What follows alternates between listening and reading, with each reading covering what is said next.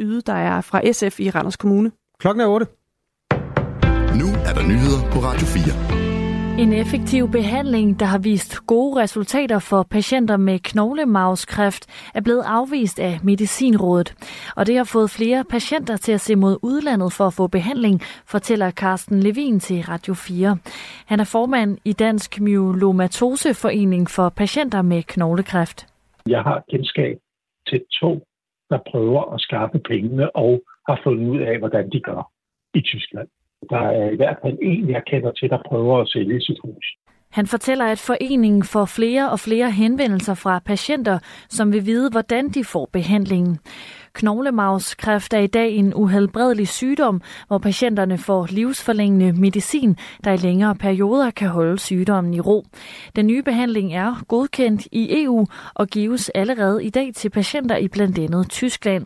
Det siger Ulf Christian Frølund, der er ledende overlæge ved hematologisk afdeling på Sjællands Universitetshospital. Der er rigtig gode responsrater, og der er nogle opfølgende data, der også viser, at der går længere tid for at man får tilbagefald til sygdom, hvis man giver det her i en modsætning til standardbehandlinger.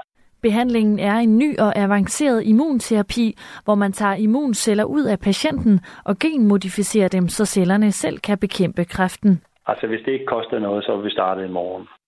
Så ud fra en sundhedsfaglig vurdering, så er det her en, en rigtig god behandling. Medicinrådet afviste behandlingen.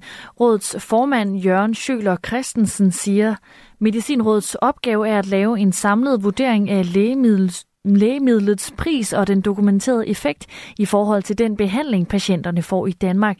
I denne sag vurderer vi, at dokumentationen for effekten er for spinkel, og at prisen er sat for højt, siger han til Radio 4. Og historien her kan du høre mere om i Radio 4 morgen. I løbet af natten har Israel udført en række angreb mod byen Rafah i det sydlige Gaza. Mindst 37 personer er blevet dræbt, og mange er kvæstet. Det oplyser sundhedsmyndighederne i Gaza, som er styret af Hamas. Israels, ifølge israelsk militær er to israelske gisler blevet, blevet befriet under aktionen, som også blev igangsat for netop at befri de to gisler. Det siger Allan Sørensen, Mellemøsten-korrespondent for Kristligt Dagblad. Til sydenlandene, og ifølge det israelerne selv siger, Israels talsmandsperson her til morgen, fordi man havde chancen for at, at befri de her to gisler, som er øh, blevet hentet tilbage til Israel og i øjeblikket opholder sig på et hospital øh, i Tel Aviv. Lokale indbyggere fortæller til nyhedsbureauet Reuters, at bombardementerne skabte panik i byen, da de fleste på tidspunktet lå og sov. Ifølge indbyggerne blev to moskéer og adskillige huse ramt i angrebene, som angiveligt blev udført af både fly, kampvogne og krigsskibe. Israel er selv ude at sige, at de var, der var nærkampe. Øh, de dræbte tre Hamas-medlemmer, der øh, stod vagt ved de her øh, gisler. Det siger Allan Sørensen, der er mellemøstkorrespondent for Kristelig Dagblad til Radio 4. Aldrig før har så mange unge danskere mellem 20 og 34 år modtaget førtidspension.